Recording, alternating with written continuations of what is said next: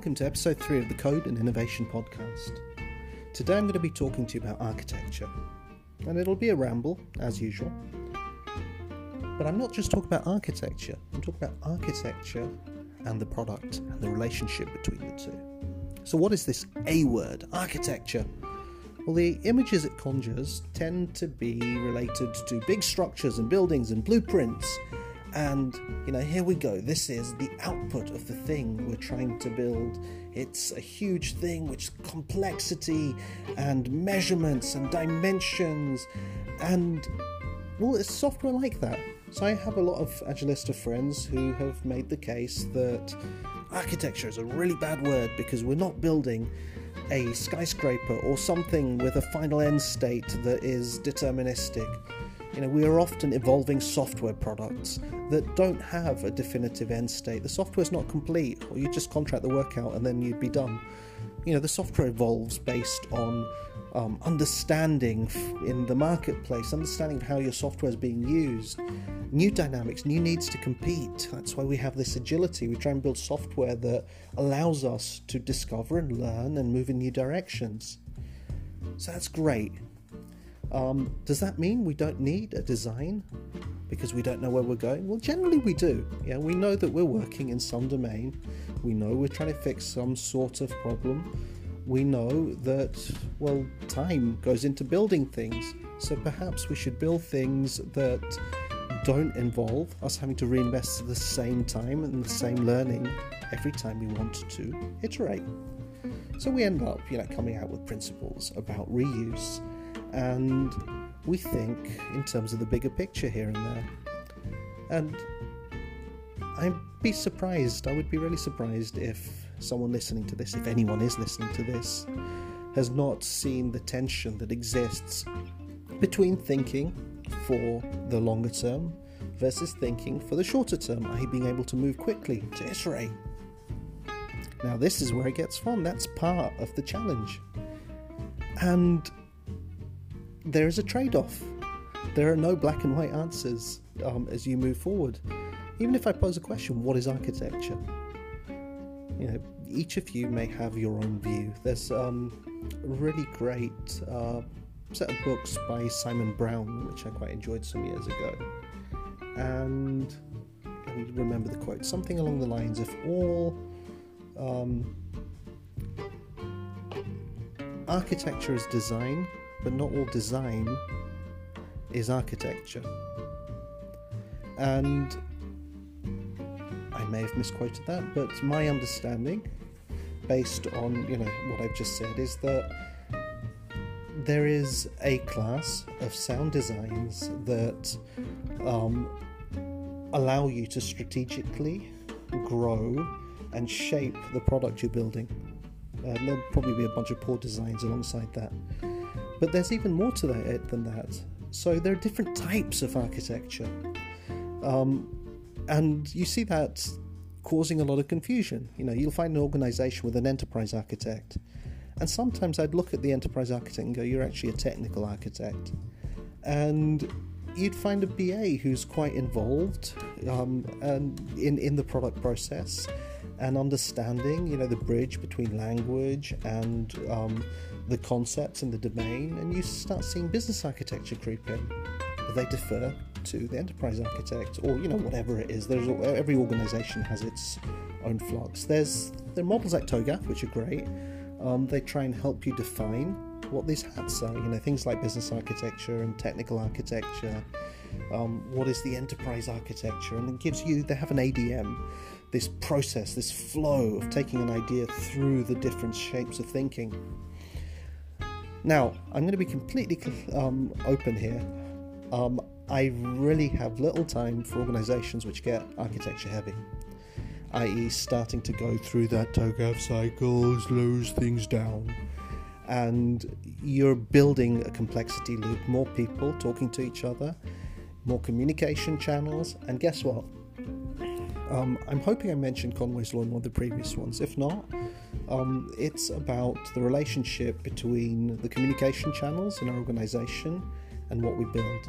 So, having worked with some huge blue chips with big architecture teams, I was even invited to sit, well, I sat on an architecture governance board when I was younger at a European bank and I got to review some people's designs. I found it horrible, horrible, horrible because I felt that these are the people who know what they're building. And then years later, in 2012, I've actually done a bunch of that. Um, but in 2012, I was at um, London with a friend of mine. We'd given a talk about um, technical debt and you know how we address that at the BBC. And I wandered into the architecture stream, and they were doing an open space and it was 2011 2012 but it was it was an open space which is like you know an, a conference where the participants get to stand in a corner so this was you know between talks um, big room imagine a big room whiteboards in the corners and you get to pick a whiteboard and put a question on it and then you just run with it so i took one and i ran with it the question i put up was um, uh, you know what was it? It was that the architecture function is anti-agile. This was a predominantly agile conference, um, so it really trolled people. Um, I can't quite remember if the intent was to troll, but it was to stimulate conversation. Um, so what happened was people came and there were different types of architecture there, uh, architects there, and um, you could see solutions architects and uh, you could see enterprise architects. And i started realizing there was very little between them except i could see um, enterprise integration patterns in a bunch of uh, people who are more sort of enterprisey. And i'd see some of them coming out the technical architects there were very few business architects um, and they were all trying to defend that their role was very important because you need that strategic thinking. So I pushed along the lines of how related are you? How connected are you to what your teams are doing? And what I found was very few of them remained hands on.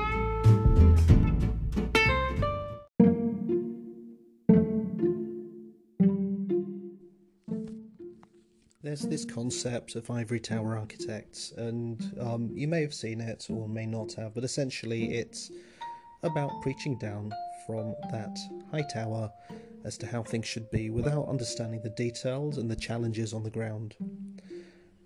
And a traditional problem has been teams of people trying to design at a systems level who are really disconnected from the challenges at the team level. Um, I've been at both ends of that some years ago. Um, I was with a bank where, as a senior, you know, technical coach lead person, I was pulled into meetings where we evaluated people's open API designs. There's a lot of navel gazing into domains of expertise that really belong to those teams or should have belonged to those teams, and feedback loops around API design. Um, at really early versions of an API. So people in these teams would have had time to improve, to learn, to um, understand the domain better. But I found a lot of time was going into this process, and I've seen that in the past as well. As I mentioned, you know, prior to that, years and years ago in the European Investment Bank, um, similar exposure. So it frustrates me. And I've been also, you know, a, a solutions architect and a technical coach for teams which evolved an emergent solution. And I went through a brief period where I felt it was very important for teams um, to discover their own thing. And it led to chaos. Spotify had that many years ago, where they allowed people to do whatever they wanted, and then um, they found they had a plethora of technologies, and they tried to define their golden path for what their software and their release processes should look like, and their services should look like. So I think there's a general need um, at some stage to have design. But in all of that, there are individual teams who are trying to meet everyday needs. They have challenges such as debt in their code, such as um, skills and competencies on their team around testing, around um, DevOps, around understanding the users. And all of these are either you know superpowers or disabilities within said teams. And someone or group of people um, that may be setting boundaries on these teams um, would benefit hugely from understanding the real world challenges there. If I'm going to tell you how to ship code, I sure as hell should have shipped code myself. And I am lucky because I've been doing this. I've been writing software since childhood, and I was just writing a, a Rust TCP server a little while ago for fun. And I still maintain with my teams. My day contract at the moment involves cutting code, and I go up and down the 10,000 foot view and then into the release and into the software itself. Um, and I think these are skills that architects do need. Technical solutions architects should be very clear here. Um, even enterprise architects, to an extent, if I'm going to be dictating uh, an event driven architecture for a team, I should be there when they're event storming. I should be there in some of the conversations, or maybe learning or producing examples um, for said teams um, to be able to see what a good architecture looks like. And architecture shouldn't be a career path. I've seen that happen a lot as well, where good engineers get pulled out of engineering into this architecture function because you know as someone who's been on that path it's a hell of a confusing ride as you're trying to evolve as a better engineer. And architecture sometimes seems like one of those directions to go in. Just like many other management things people who get hands off start regretting it at least. That's what i've seen or become very poor at what they do um, sorry for you, one of those people. Um, but I'm hoping that there's a level of empathy there. If not, we agree to disagree, or at least I disagree with you um, in a nice, nice way. However, you know there is this need for some empathy, some understanding of what um, those teams' challenges are. Now back to Conway's law. You know, you've got these these big processes. I talked about TOGAF ADM and Ramble. Remember, this is a ramble. You're here because I ramble. Um, TOGAF ADM has notions around you know the, the business architecture and it has notions around the systems architecture, technology architecture, um, governance processes, and all of these you know form a life cycle which defines a product that's going to be built. And um, you know, they're, they're, even TOGAF are pushing out like an agile iterative approach at the moment. Um, uh, not TOGAF, but the open group that published TOGAF and you know, even those practices are starting to evolve. But I'm a big proponent for you know emergent architectures which emerge from the needs needs of the team when boundaries are set to guide how software evolves in a given direction. Now, things I've used in the past things like Tech Radar. So, um, ThoughtWorks have a Tech Radar where they tell you what tools and what methods work. So, I did the same within Teams. I had a radar of tools and practices, uh, methods like mob programming or pair programming, tools um, like uh, NLP clients or uh, SASs or you know front end libraries or whatever it was um, that had adoption statuses. And these adoption statuses, if you look up the ThoughtWorks one, are things like, hey, we should try this out, trial, adopt, we've tested it and it works great, reject, hold or do more experimentation on it.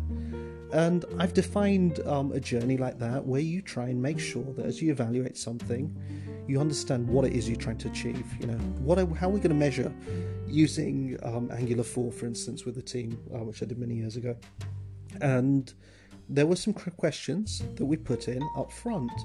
Um, similarly, with like some um, uh, uh, Spark um, SQL stuff, uh, query language stuff. You know, there were questions, hypotheses. What are we going to try and understand and extract from our data? Um, and then you come back and you make sure you have a date and you evaluate with the team. Has this met the expectations? Interesting thing is, those expectations, if you can think at a more systems level, can also include capabilities the org wants. The capabilities you can see will help us move in the right direction.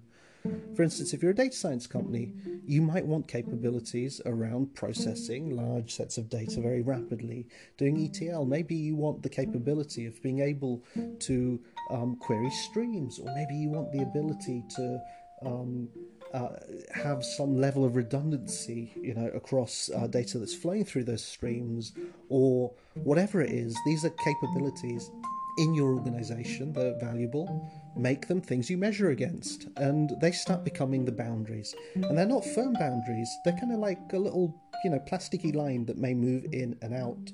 But people are aware as they're experimenting and evolving to be careful how far outside of that they step. Um, recently someone was interested in this tool i was proposing and i was like you know if and she asked me what is the best way to to adopt this. I said the best way is to do a very little safe experiment in an area you can revert from, um, where you can you know back out if need be, and try it out. Try it out with the real team with some real people. Um, keep the investment low. Go for a low risk area of a project, and you start making rational choices like that. And if you're going to be wearing that A word hat, you collaborate to help people make those choices based on your technical expertise. And Conway's Law, I was going to go back to that, wasn't I? Um, you have all of these different, you know, hats, and you have all of this process, and you're trying to make everything predictable.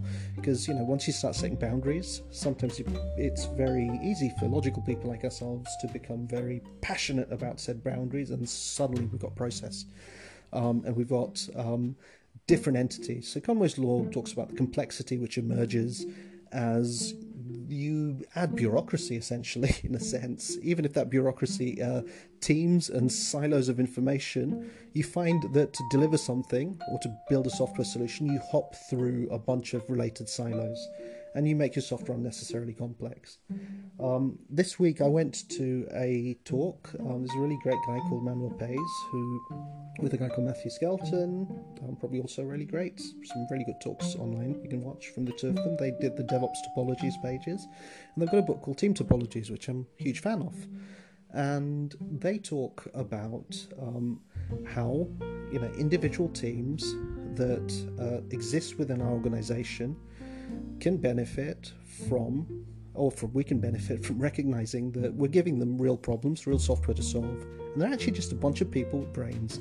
And that brain, set of brains, has a finite cognitive load. There's so much it can handle. Yeah, you try and um, cram several master's programs through um, uh, some random kid. Probably a really bad analogy but they're going to stop at some stage and go, "Whoa!" Like you know, this is really interesting stuff. And kids are sponges, so I might be wrong here, but um, you're going to uh, they'll probably end up in tears. Stop it! I'm not ready for calculus yet. I'm four. Um, so similarly, you've got teams which uh, this is a ramble. Apologies uh, teams which um, are given expertise or given responsibility to own different types of products with different behavior and maybe different interactions with other systems. And eventually you go to them and you're like, you know, tell us about your domain. Oh, we're looking after too many services. BAU teams are really, really, really big on this. But the idea is to recognize that finite brains let's recognize how big a team is. And he talks about concepts like this thing called the Dunbar's number, Dunbar's number, dude, Dunbar, um, about you know how many strong, trust, well trusted or trust rich relationships. Um, high communication relationships can be maintained between people and using that to shape your organization recognizing capabilities you know to help others so they can focus on a smaller you know cognitive um, weight um, such as just focusing on the product behavior without having to worry about the whole stack of stuff that sits underneath. So he talks about platform teams providing capabilities for organizations and empowerment teams. Um, I forget the word if it's empowerment or not, but you know, teams to um, help uh, others along the journey to um, empower the teams and to coach them and to give them um, guidance on that journey because I think coaching is often an overlooked um, uh, superpower in some, you know, slower to move organizations.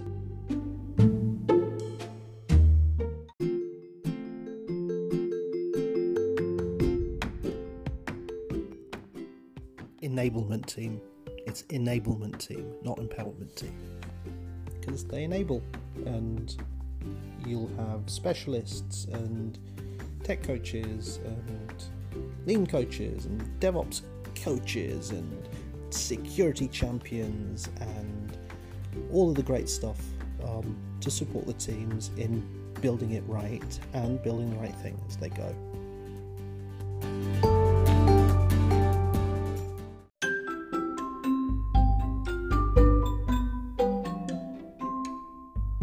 You've got the complicated subsystem team which is um, some capability internally, which probably has some high cognitive load within it, and maybe is an integration broker between different domains. um, be careful with those because I've seen those emerge out of a desire not to be transparent about unnecessary complexity or recognize that things are not as hard as we want to believe. Data science being um, a prime example of that. I've seen a lot of data science teams which, when you start demystifying them, are not as um, inaccessible as you'd think. Uh, many years ago, I arranged some mob programming sessions, really high level, but to get a team, uh, a bunch of teams in a data science heavy company to actually spread the knowledge around some of the data science technologies, things like Spark, and um, it was it was interesting because I, I, you know, sought feedback from people before and after, and I think there was this this perception that you know this isn't really stuff that's relevant to us. It's probably got a high barrier to entry, and I'm a firm believer that you know most engineers or people um, have great learning capacities, um, especially if you're building a team of people with great learning capacities.